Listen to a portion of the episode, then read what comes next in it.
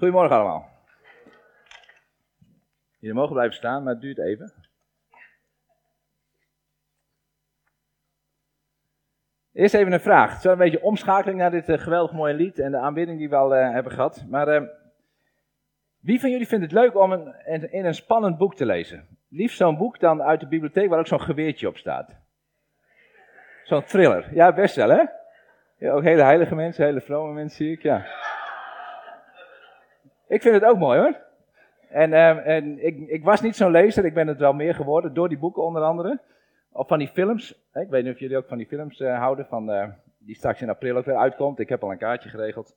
Ik weet niet of je dat allemaal mag zeggen, maar nou ja, zo, dat vind ik mooi, al die spannende dingen. Ja.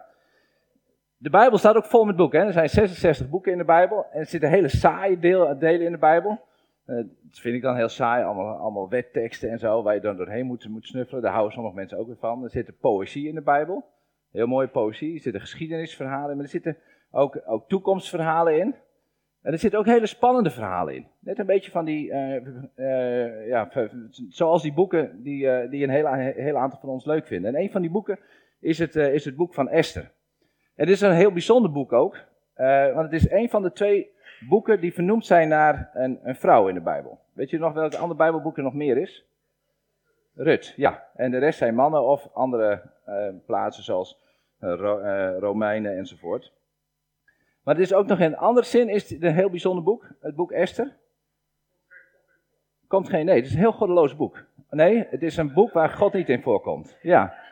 En het is de vraag inderdaad of het ook een goddeloos boek is. Maar het woord God komt er niet in voor. In de hele grondtekst staat geen, geen Yahweh. Dus het is ook wel echt om, om gestreden, of om gestreden, een aantal mensen hebben geroepen van, hoort hij wel uiteindelijk in de Bijbel thuis? Want het woord God wordt niet eens genoemd. Dus een, een seculier boek in de Bijbel. Nou, God staat er niet in, maar heeft God daar wel een, bepaalde rol in? Nou, daar gaan we met elkaar naar kijken. Um, het is goed om even te weten in welke periode dat plaatsvindt. Um, we hadden gelukkig nog wel een foto gevonden van Esther. Gezocht op mooie vrouw en dan krijg je dit met Esther erbij. Nou, uh, dat moet je zelf maar bepalen. Um, dit is de, de, de geschiedenis. Uh, je kent vast het verhaal van Saul die koning wordt, en dan wordt David en dan Salomo. En dan wordt het, uh, het volk wordt in tweeën gesplitst. Dus een tienstammenrijk en een tweestammenrijk. Krijgen allerlei koningen, waarvan we heel veel namen niet eens meer zo uit ons hoofd uh, kennen. Jerobiam, Jerabiam en al de andere koningen. Maar het tienstammenrijk is, um, dwaalt bij God vandaan en die wordt veroverd door Assyrië. En dat zijn de, de blauwe pijlen. En die worden verbannen, die komen in ballingschap en die, die, die lossen zich op in alle andere volken. Daar hebben we ook de hele tijd niks meer van gehoord. Dan is er nog het tweestammenrijk, dat is in, in het zuiden van Israël, dus Juda en Benjamin. Die hobbelen een beetje achter die tien stammenrijk aan. Die doen het eerst nog wel beter, maar uiteindelijk ook niet. Die dwalen ook van God af en dan straft God hen ook. En dan brengt God hen uh, door de Babyloniërs brengt hen naar Babylon toe. Want Babel is dan uh, de Babyloniërs die zijn dan uh, het wereldrijk. Dus zo is het hele volk Israël uit, uit Israël gekomen. En de Joden komen dan in Babel terecht. Maar het Babylonische Rijk heeft geen eeuwigheidswaarde. Uiteindelijk worden de Persen die nemen het over. En een deel van de Joden die gaan weer terug onder Esra en Nehemia. En daarna vind je, vind je dan ook het boek Esther. Dan zitten we zo'n 400, ruim 400 voor Christus. En er zitten nog een heel aantal Joden die zitten in het Perzische Rijk. En daar vindt dit verhaal plaats. En dat zie je daar rechts een beetje. Persia staat daar en dan zie je daarboven zie je Susa staan, Susan. En daar, daar vindt deze geschiedenis plaats. Dus ruim 400, waar een heel aantal Joden al terug zijn gekomen. Uh, maar een heel aantal zitten ook nog in, de, ja, in, in het Perzische Rijk. En dan komt het verhaal van Esther. En Esther die voorkomt eigenlijk een holocaust. Dat de Joden worden uitgemoord. Het is een mooi boek om te lezen. Je leest hem zo in één zucht uit. Het is niet zo'n heel dik boek, dus je kan hem vrij makkelijk lezen. Maar ik dacht, ik lees hem toch niet, niet door uh, de hele ochtend door. Er is een filmpje van een, een met zand, niet de zandtovenaar, maar wel met die illustratie erbij. En dan gaan we zo in, in korte tijd even door het Bijbelboek heen.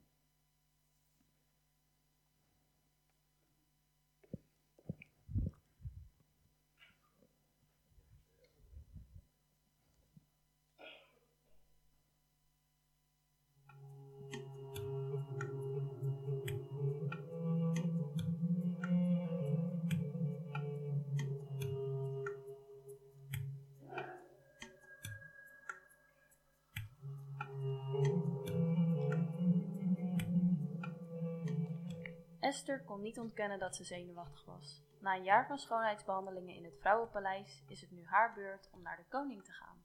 Ze is altijd al mooi geweest, lieflijk, een natuurlijke schoonheid. Sinds de dood van haar ouders zorgt Mordechai voor haar, een familielid.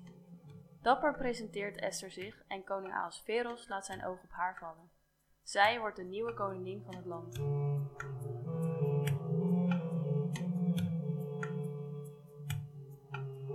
Poort van het paleis zit Mordechai. Als de eerste minister Haman langskomt, buigen de mensen. Haman is trots en zelfzuchtig. Het is buigen of barsten. Maar Mordechai buigt niet. Ik ben een Jood, ik buig alleen voor God. Als Haman hiervan hoort, wordt hij woedend. Niet buigen is barsten. Mordechai moet dood. En niet alleen hij, alle Joden in het hele Perzische Rijk. Haman laat het nieuwe bevel opschrijven en vraagt de koning dit te bevestigen met zijn zegelring. Want, zegt hij, er is een volk binnen uw koninkrijk dat zijn eigen wetten houdt. Daar moet u iets aan doen. In alle talen is nu leesbaar: op de dertiende dag van de twaalfde maand moeten de Joden, jong en oud, worden gedood.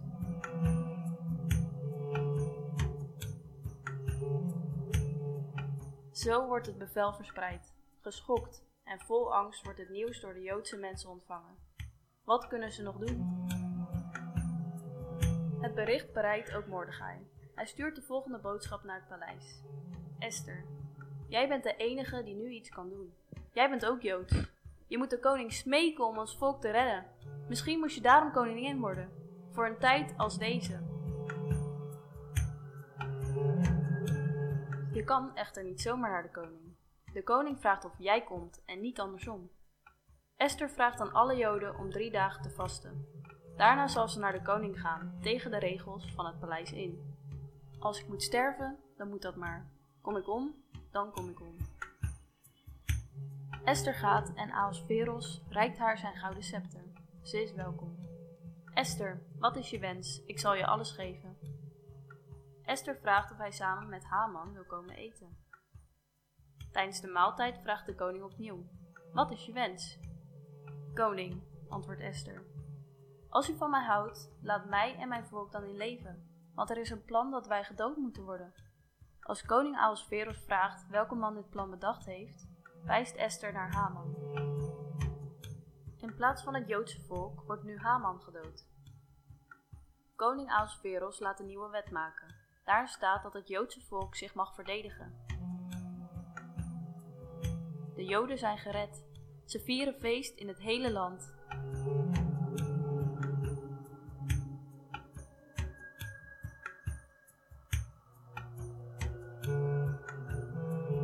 Om dit te herinneren vieren de Joden tot op de dag van vandaag het Purimfeest.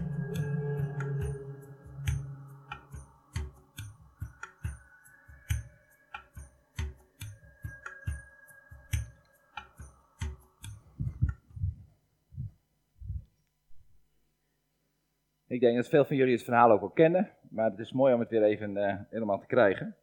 Ik wilde ook wel een stuk, uh, een gedeelte lezen nog uit Esther. Uit Esther 4 vanaf vers 10. En dat lees ik dan voor vanuit de, de basisbijbel. Maar kijk gerust mee. Esther 4 vanaf vers 10.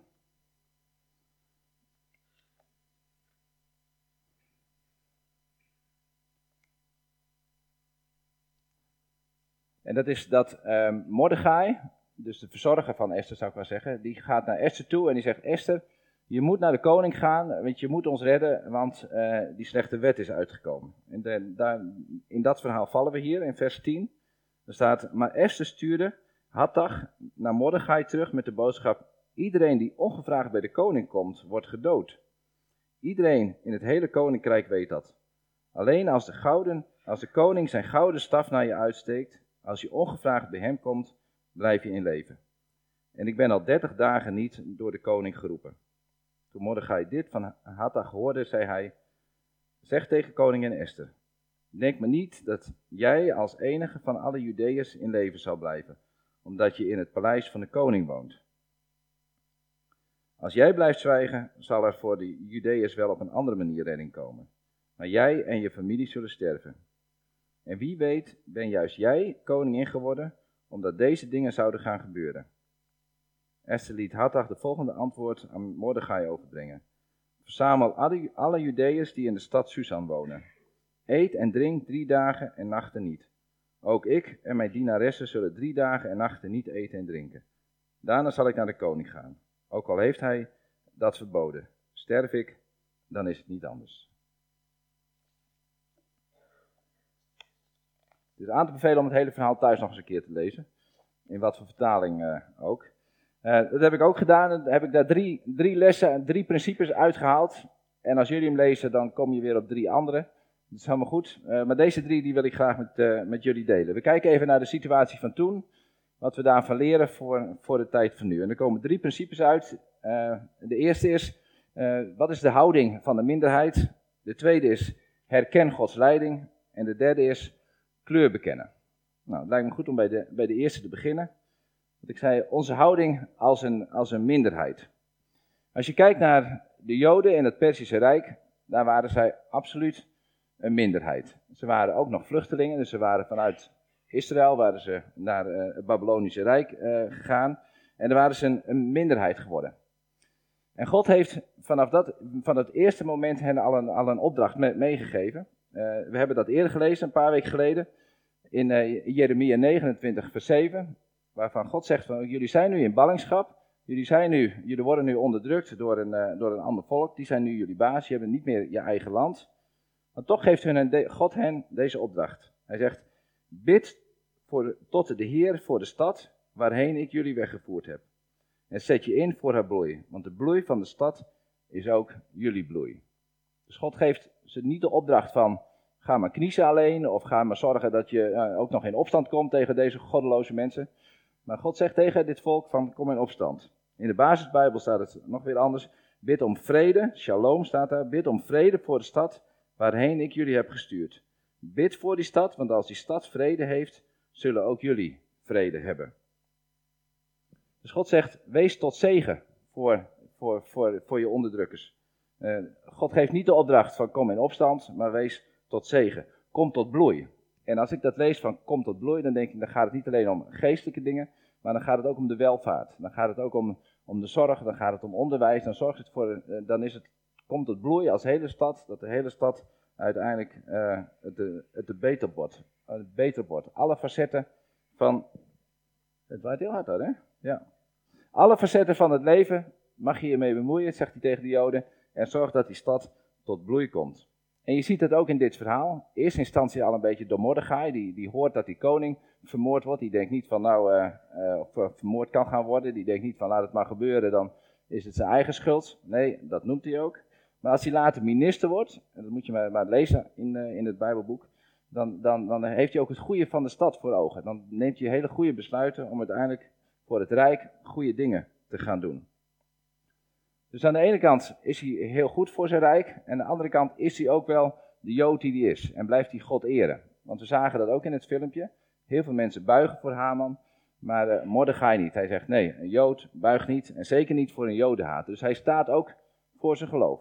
Ondanks dat hij een minderheid is en het, uh, allerlei risico's loopt.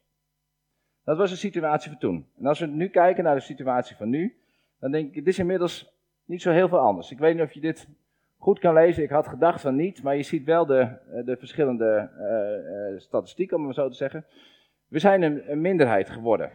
Um, en wie is dan we? Dat zijn wij met elkaar. Maar misschien herken je niet helemaal in, in het eerste. Maar erbovenin staat, er is een, dit is een onderzoek geweest van hoe, hoe Nederlanders tegen het geloof aankijken. En hoe ze tegen, tegen God aankijken. Dit is een onderzoek van het Centraal Planbureau van 2018. Dus hij is ook al een klein beetje verouderd. Maar dit kwam ik tegen, maar ik dacht, het CPB is wel een betrouwbare, dus laat ik deze maar in ieder geval als basis nemen. En uh, dit zijn verschillende reacties van mensen van hoe, uh, op de vraag welke uitspraak komt het dichtst bij jouw overtuiging. En de bovenste is, er is een God die zich met ieder, het is hier nu heel klein, thuis had ik het wat groter, er is een God die zich met iedere mens persoonlijk bezighoudt. En dat is 14% van de Nederlanders die denkt dat God zich persoonlijk met mensen bezighoudt. En daarom zeg ik we, ik denk dat de meesten van ons uh, zich daarin kunnen vinden. En zo niet, ook welkom. Misschien herken je dan in de volgende. Die is twee keer zo groot. En dat is, er moet iets zijn als een hogere macht die het leven beheerst. Dat is 28% die denkt van er moet iets zijn wat het leven beheerst. En dan de grootste groep, die zit op 34% en er staat ik weet niet of er een God of een hogere macht bestaat. Dus die zeggen nou ik weet niet of het wel wat is. Dus die zijn weer een stap uh, ja, richting de onderste zou ik zeggen. En de onderste, dat is 24%, dat is nog 10% groter dan uh, de mensen die geloven dat God zich met, zich met iedereen persoonlijk bemoeit. Er bestaat geen God of een hogere macht. Nou, als ik een beetje reken dat wij in die 14% zitten, de meeste van ons, dan is het overduidelijk dat wij bij een minderheid horen. Dat wisten we ook wel, maar 30 jaar geleden was het heel anders. Dan gingen natuurlijk veel meer mensen naar de kerk en er waren er heel veel andere minderheden. Maar in die zin lijkt dus heel veel op de Joden. Ik denk dat die minderheid nog groter was, dat er nog, de minderheid nog kleiner was, zo zou je het eigenlijk moeten zeggen. Uh, we zijn een minderheid met elkaar in, uh, in Nederland. Als we christen zijn en geloven dat God zich met ons leven bemoeit.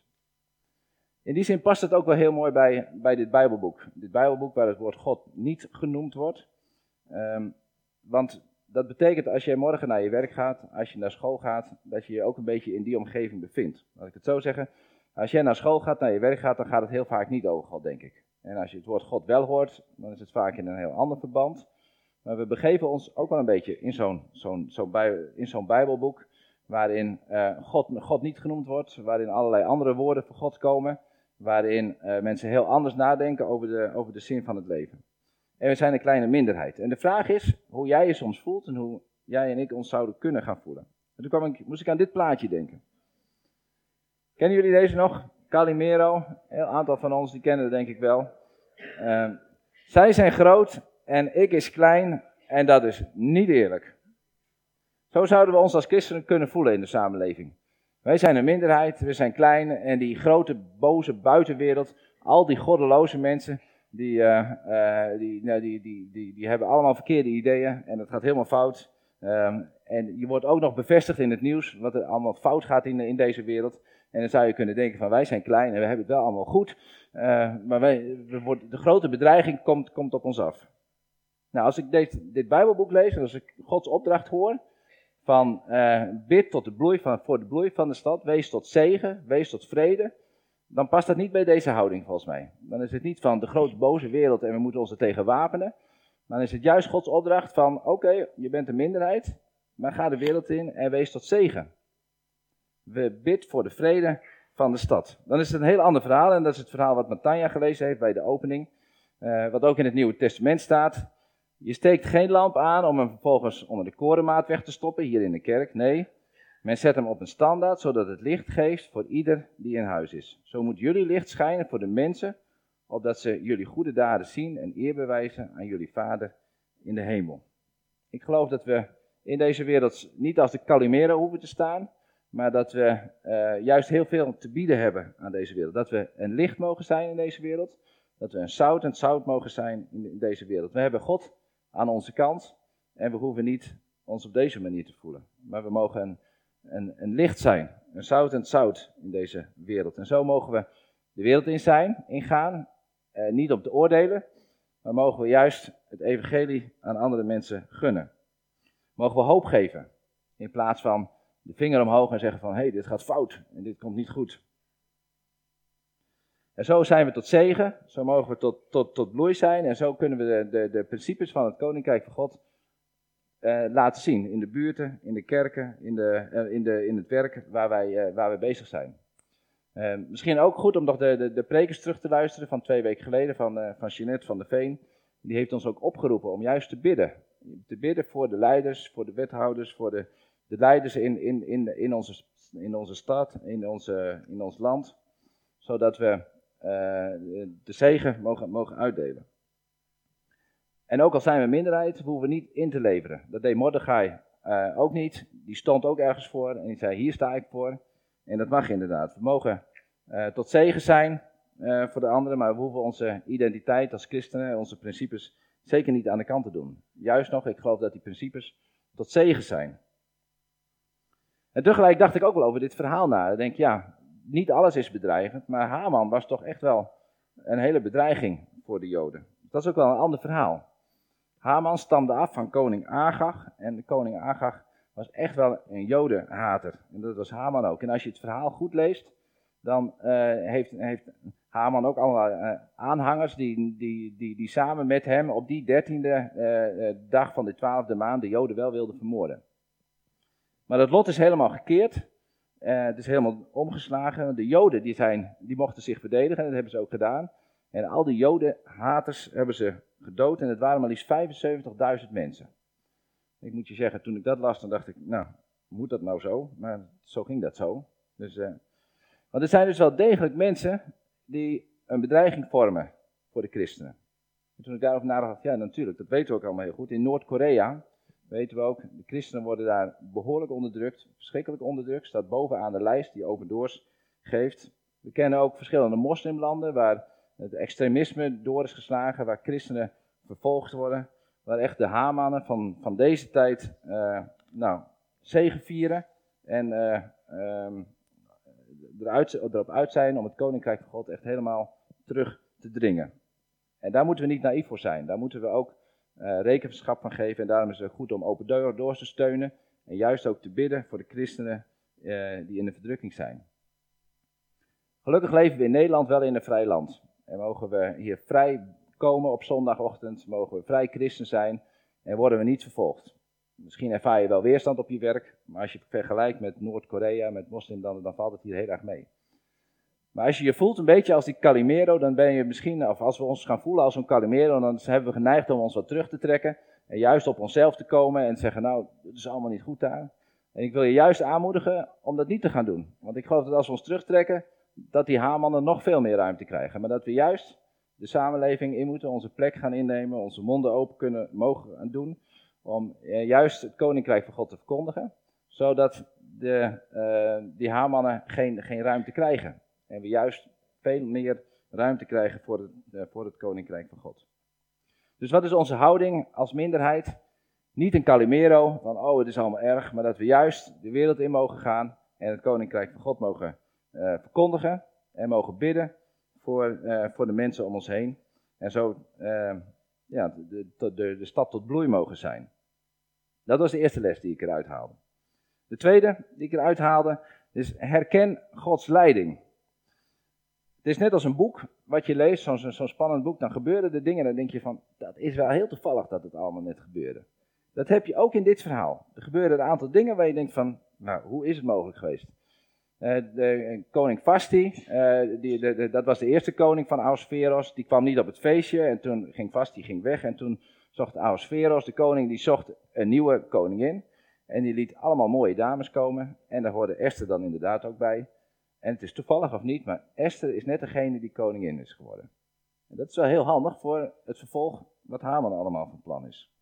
Het is wel heel toevallig dat Mordechai net even die twee bewakers hoort die van plan zijn om een, een aanslag te plegen op Asveros en dat hij dat nog even aan de koning doorgeeft. Het is wel heel toevallig dat die koning uh, Ahasveros slecht slapen kan in de nacht voordat Haman besluit om Mordechai te vermoorden. Uh, en dat hij, dat hij denkt, wat ga ik nou lezen? En dat hij denkt, ik ga mijn verslag nog eens even voor laten lezen van wat er allemaal gebeurd is. En dan leest hij dat verslag dat de Mordechai zijn leven gered heeft. En dan denkt hij, hé, hey, daar is nog helemaal niks voor gebeurd, laten we daar iets voor doen. En dan is het wel heel toevallig dat op die ochtend Haman net op het binnenplein rondwandelt. Uh, en dat de koning Ahasveros zegt, Haman, wat moet ik doen aan degene die ik hulde wil bewijzen? En dan is het wel een heel mooi toeval dat Haman met Mordechai rondloopt en dat Haman juist moet roepen naar alle mensen, dit is wat de koning doet met iemand die uh, hij eer wil bewijzen.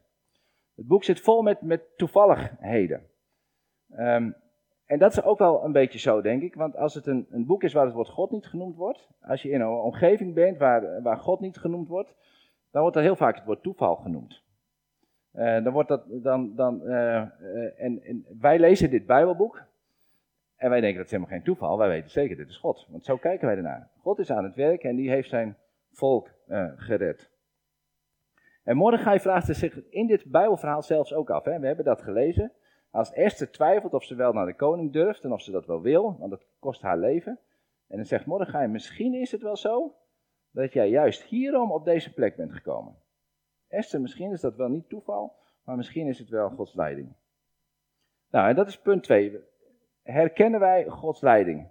Herkennen wij hoe God bezig is? Want er gebeuren in ons leven ook allemaal dingen. Dingen waarvan je denkt van, hé, hey, dat had ik niet gedacht. Je, je, je, je krijgt een andere, andere baas, je krijgt een andere collega, je, je, je fietst per ongeluk een keer op met iemand die, die je een hele tijd niet ontmoet hebt, maar waar je laatst wel aan dacht. Hé, hey, daar zou ik eens een praatje mee willen maken. Er gebeuren allerlei dingen in ons leven en dan kan je denken van, ja, dat is toeval. Dat, eh, maar tegelijk, als je er op een andere manier naar gaat denken en je denkt, nee, misschien is het God wel die bezig is. Want God is niet alleen in onze gemeente bezig, hij is niet alleen in andere kerken bezig. Ik geloof dat Gods geest waait over deze hele wereld. En dat hij overal bezig is om dingen mogelijk en onmogelijk te maken. God werkt zelfs op hele bijzondere manieren. Want ik zat te denken, die Esther is wel koningin geworden. Zou God dat nou geregeld hebben? Dat, ja, ik weet het helemaal niet precies hoe het is, maar ik stelde die koning Ausveers voor. Die moest een, een, een nieuwe koningin hebben, dus die had allemaal mooie dames. En dan, als je het verhaal leest, volgens mij heeft hij iedere nacht met een andere vrouw geslapen. En toen dacht hij, nou, wie wordt mijn koningin? Dat is een manier die wij ons niet voor mogelijk houden. Als je kijkt naar het verhaal van Jozef. Jozef die redt uiteindelijk ook, hè, eh, zijn, zijn, zijn familie. Die wordt als slaaf verkocht. Ik geloof nooit dat God daar een rol in heeft gehad. Maar op een manier gebeuren er dingen in ons leven, uh, wat God helemaal niet wil. Dingen die wij helemaal verkeerd vinden. En toch kan God daarmee aan de slag. Dus dan is het nog, nog verder dan toeval. Ja, en ik moest aan denken natuurlijk ook. Jezus die op aarde rondliep. Die uh, helemaal niks gedaan had. Die niks verkeerds gedaan had. En toch gekruisigd werd. En daardoor is redding gekomen. Net als via Jozef, net als Esther. Zo gebruikt God het leven van alle dag, waar het woord God niet meer valt, waar een seculiere samenleving is, om maar zo te zeggen. God is daar aan het werk, op een onverklaarbare, op een hele bijzondere manier. Toeval, bestaat het? Ik weet het niet. Willem had het er vorige week ook over, op zondagavond, als je die cursus deed van luisterend bidden. En toen baalde ik al dat hij dat zei, want ik had dit al voorbereid. En toen dacht nou, dit is heel toevallig dat hij daar nou over begint. dacht, is dat nou weer toeval? Of is het... Dus ik snap het niet, maar ik denk, ik zal het toch even noemen. Ja. Is het toeval wat er dingen in ons leven gebeuren? Is het toeval dat wij hier een kerkgebouw hebben in deze wijk, dat wij hier toevallig samenkomen? Is het toevallig dat hier op maandag tot vrijdag hier allemaal ouders hier binnen wandelen en dat hun kinderen kunnen komen ophalen? Dus die mensen komen heel regelmatig hier in de kerk. Alleen wij zijn er dan weer net niet, of de meeste van ons zijn er in ieder geval niet. Is het toeval dat hier kerstfeest gevierd wordt en dat hier paasfeest gevierd wordt in deze, in deze kerk vanuit die school hier, maar ook de, de school erachter, die heeft het hier ook wel eens gehuurd. Zijn er toevalligheden of leidt God dingen waar wij op een gegeven moment iets mee mogen en waar wij iets mogen uh, mee kunnen doen? Toevalligheden of niet, en je kan ook overal iets achter zoeken, dat bedoel ik helemaal niet te zeggen. Maar het is goed om eens na te denken over dingen die gebeuren in je leven, van zou Gods hand daarin zijn? En God is overal aan het werk. Hij is hier in de wijk aan het werk, hij is in de stad aan het werk, hij is in Nederland aan het werk en hij is in deze wereld aan het werk. Nog iets over toeval of niet. Um, aan het eind van, eh, van het uh, filmpje ook, maar dat is ook in, in het Bijbelboek, wordt opgeroepen om het Purimfeest te vieren. Dat de, de Joden gaan herdenken dat dit verhaal met Esther gebeurd is. En dat vindt altijd plaats in de maand voor Pasen. En dat wist ik niet. Ik wilde het over het boek van Esther hebben. Tenminste, ik dacht, daar wil ik een verhaal van maken. En op 10 maart dit jaar, 2020, wordt het Purimfeest gevierd. Purim is het lotwerpen, want Haman wierp het lot. En op die dag wordt dan, uh, uh, zouden de Joden dan uitgemoord worden. En toen dacht ik, nou, het is vandaag niet 10 maart, wel 1 maart. Maar is dat nou toeval dat ik het hierover ga hebben? Ik weet het niet. Nou, zo hebben we lang geen antwoord op die vragen, maar ik vond het wel heel mooi om dat ook nog even te delen. Herkennen we Gods leiding? Of buiven we het weg en weten we het niet precies en gaan we uit van uh, de toevalligheden die er zijn. En dan het derde punt is kleur bekennen. Esther die kiest ervoor om uiteindelijk voor haar volk te staan en uiteindelijk voor haar God uit te komen. En het was niet een hele makkelijke beslissing voor haar. Dat vond ze ontzettend moeilijk. Maar ze kiest er wel voor. En uiteindelijk toen ze ervoor koos, toen bleek ook dat mensen in, de, in, in het paleis, in het hof, ook, ook haar steunden. Er waren maar heel weinig mensen die Haman steunden. Maar er waren heel veel mensen die haar steunden. En misschien kwam dat wel om de houding die Esther had en de houding die uh, de Joden misschien ook wel hadden. Maar ze kreeg bijstand van, uh, ze kreeg bijstand van de koning. Maar die keuze was wel heel moeilijk. En wat, ik dan, wat mij heel erg raakte in dit gedeelte, in dit geval, was dat zij zei, ik vind het heel erg moeilijk, maar Mordechai vraagt de andere Joden in Susan om voor mij te bidden. En ze besefte dat ze dat niet alleen kon doen, maar ze wilde ook de steun hebben van, uh, van haar geloofsgenoten. En dat vond ik mooi. En, en dat is dan een les die ik meenam uh, na vandaag en die ik nog met jullie wil delen. Want wij zijn allemaal, uh, vandaag zijn we hier, maar morgen zijn we allemaal op verschillende plekken aan het werk. ik was even nieuwsgierig, wie, wie werkt er in een commerciële hoek? Een aantal mensen die in een commerciële hoek werken. Wie, wie werkt er in de zorg? Een aantal mensen in de zorg. Wie werkt in het onderwijs? Hebben die hier ook? Ja. Wie is er actief in zijn buurt? Dat hij de buren kent en dat hij daar ook een aantal zie. Zo zijn we allemaal op verschillende plekken actief midden in deze, eh, in, in, in, de, in deze, de, deze samenleving. En, um, en we zijn er allemaal op uit om, om het goede voor die samenleving te brengen. Dat hebben we ook gezegd. De, de, de, de God roept ons op om tot bloei te zijn, om tot zegen te zijn voor deze samenleving. En we geloven dat als je in je werk actief bent, uh, in, je, in, in, in je buurt actief bent, dat, dat het beter is om liefde te brengen dan om vergelding te brengen. Dat het beter is om eerlijk te zijn dan de leugen vast te houden. Dat het beter is om, om sorry te zeggen of om vergeving te vragen dan om stug vol te houden dat je gelijk hebt. Dat het beter is om de schepping te dienen dan om uiteindelijk uh, de schepping kapot te maken, zodat we uiteindelijk toch niet verder komen. Dus al die principes van het koninkrijk die in de Bijbel staan, die vinden we belangrijk om die op die plek te brengen waar we aan het werk zijn. En we geloven dat God aan het werk is op allerlei verschillende plekken, zonder dat hij ons daarvoor nodig heeft. En wij zijn op al die verschillende plekken aan het werk. En we buigen niet voor goddeloosheid, maar we staan voor wat we staan. En soms krijg je dan de kans om die kleur te bekennen. Om te zeggen uh, uh, van dit, dit kan zo niet langer. Dit zou anders moeten. Vanuit mijn principe wil ik dat het anders is. Of omdat ik christen ben, wil ik anders zijn. Soms gaat het heel makkelijk. En dan zeg je, we weten mensen ook wel dat je christen bent. Maar soms is het ook best lastig om een punt te maken, om een statement te maken, omdat je voelt dat er weerstand gaat komen. En daarom vond ik het zo mooi wat Esther doet. Want wat doet Esther? Esther roept ze haar geloofsgenoten op van bid voor mij. Ik vind het niet heel makkelijk om dit en dit te gaan doen. Ik kan, dit kan mijn dood zijn. Oké, als het mijn dood is, dan is het zo. Maar beste geloofsgenoten, bid voor mij. En dat vond ik een mooie les voor ons. We waaien er morgen overal over uit. Of na de kerkdienst waaien we overal over uit. En we willen getuigen zijn. En we willen het goede voor de mensen zoeken. En we willen Gods leiding zoeken. Maar het is zo belangrijk dat we uh, uh, mensen om ons heen vragen om voor ons te bidden. Om die toevalligheden niet te interpreteren als een toevalligheid maar juist te interpreteren als een stukje leiding van God. En als we dan de mogelijkheid hebben om iets te vertellen en we vinden het spannend en het is moeilijk, dat we dan weten dat de mensen om ons heen voor ons bidden en voor ons, uh, ja, voor ons bidden en, en, en, dat Gods geest er is om ons te helpen.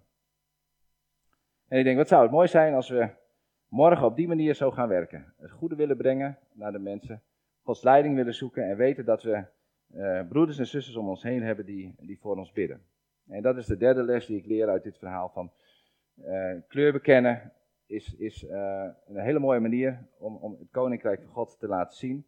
Soms spannend, maar als we met elkaar achter elkaar staan en elkaar aanmoedigen, dan kan dat heel veel brengen in deze wereld. Ik wil je ook twee vragen meegeven, die straks op de tafels liggen hier, hierachter voor, voor, voor bij de koffie. We hebben, met, uh, de sprekers ook, we hebben de sprekers ook gevraagd van wil je af en toe eens een vraag neerleggen zodat er tijdens de koffie op allerlei verschillende manieren ook over deze vragen gesproken kunnen worden. En uh, die vraag die er ligt is van hoe vind jij het om christen te zijn op je werk, op school, of in de buurt, of in de familie? En kun je wel wat steun, wat gebedsteun gebruiken van je broeders en zusters? En misschien kun je samen bidden ook, uh, of niet, of dat je afspreekt dat je voor iemand gaat bidden. Maar ik denk dat we dat nog wel meer kunnen delen met elkaar. Het is mooi om hier als christen te zijn, maar zeven, zes dagen in de week zijn we midden in deze wereld en kunnen we iets van het koninkrijk laten zien. En dat is niet altijd makkelijk, maar ook wel heel mooi om de wereld daar rijker mee te maken. Dus ik wil je aanmoedigen om dat met elkaar te gaan delen straks. Zullen we met elkaar bidden? Vader in hemel willen u bedanken. Dank u wel dat u ons ziet en kent, dat u... Uh, weet waar wij zijn. Niet alleen op zondag dat u ons ziet, maar dat u ons door de hele week ziet en kent. En dat u weet in welke, op welke plekken we leven. waar we zijn en eh, hoe de omgeving daar is. Heer, dank u wel dat u eh, met ons meegaat de hele week door en dat u daar ook al was voordat we er komen. Dat u eh, in deze wereld aan het werk bent met uw geest. En ik bid, Heer, dat we de werken van u steeds weer mogen zien en mogen ontdekken. En dat we ook steeds meer mogen ontdekken dat we zulke mooie dingen te delen hebben in deze wereld. Van hoop, van geloof en van liefde. En dat we dat, uh, dat het verlangen ons is steeds meer groeit om dat uit te delen aan die mensen om ons heen. Heer, uh, en samen met u zijn we meer dan overwinnaars. Maar dan wordt het als een strijdwoord.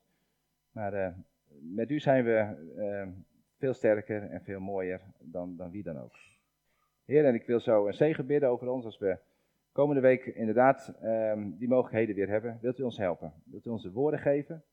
En wilt u ook maken dat we voor elkaar daarin bidden? Omdat we zo een lichtend licht in deze wereld zijn en een zoutend zout. Dat bidden we in Jezus' naam. Amen. Dan gaan we over met het uh, vieren van het avondmaal. God heeft zich verbonden aan deze wereld. God heeft zich verbonden aan, aan ons allemaal, aan deze hele wereld. En in Jezus heeft Hij zich met ons verzoend. Er is geen oordeel meer. Nog voordat we tot geloof komen, God heeft zich al met ons verzoend. Wij mogen ons verzoenen, daarom ook met de mensen om ons heen. En we mogen goed doen voor de mensen om ons heen. God verklaart ons rechtvaardig, omdat Jezus de straf van onze onrechtvaardigheid gedragen heeft aan het kruis. En om dat te gedenken en om die rechtvaardiging te vieren, vieren we vandaag en vieren we iedere maand met elkaar het avondmaal. En ik wil je van harte uitnodigen om daaraan mee te gaan doen. En ik wil eerst een zegen bidden over het avondmaal. Zullen we dat doen? Dank u wel dat we avondmaal mogen vieren, ook deze ochtend, Heer. Met brood en met wijn, om te gedenken wat u, Heer Jezus, voor ons gedaan hebt. Dat de weg vrij is om tot u te gaan. Dat de, de straf die ons toekomt, dat de, dat de Heer Jezus die gedragen heeft. En dat we nu in alle vrijmoedigheid tot de Vader mogen komen. Dat u goede gedachten over ons hebt. En dat u ons ook zoveel wil schenken van uw liefde en van uw hoop en van uw geloof. Heer, zo willen we het brood zegenen, we zegenen de wijn in Jezus' naam. Amen. Ik lees een gedeelte uit uh, 1 Korinthe 11. Daar staat, in de nacht dat Jezus werd verraden, nam hij een brood, dankte ervoor en brak het in stukken.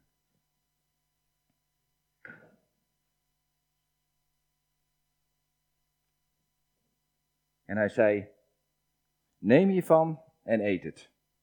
Dit is mijn lichaam, dat voor jullie wordt gebroken. Eet hiervan om aan mij te denken. Zijn dood, zijn gebroken lichaam, werd onze verlossing. Ik wil je van harte uitnodigen om het brood in ontvangst te nemen en dan even te wachten totdat iedereen het heeft en dan nog vervolgens met elkaar het brood te nemen. Ik wil de oudste vragen om het uit te delen. Zijn dood, zijn gebroken lichaam werd onze verlossing.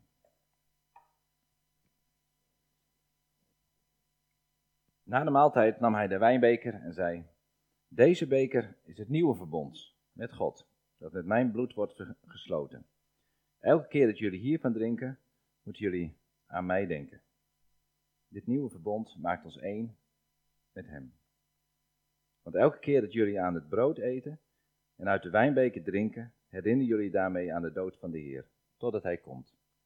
Eet dus niet zonder eerbied van het brood en drink dus niet zonder eerbied uit de wijnbeker van de Heer.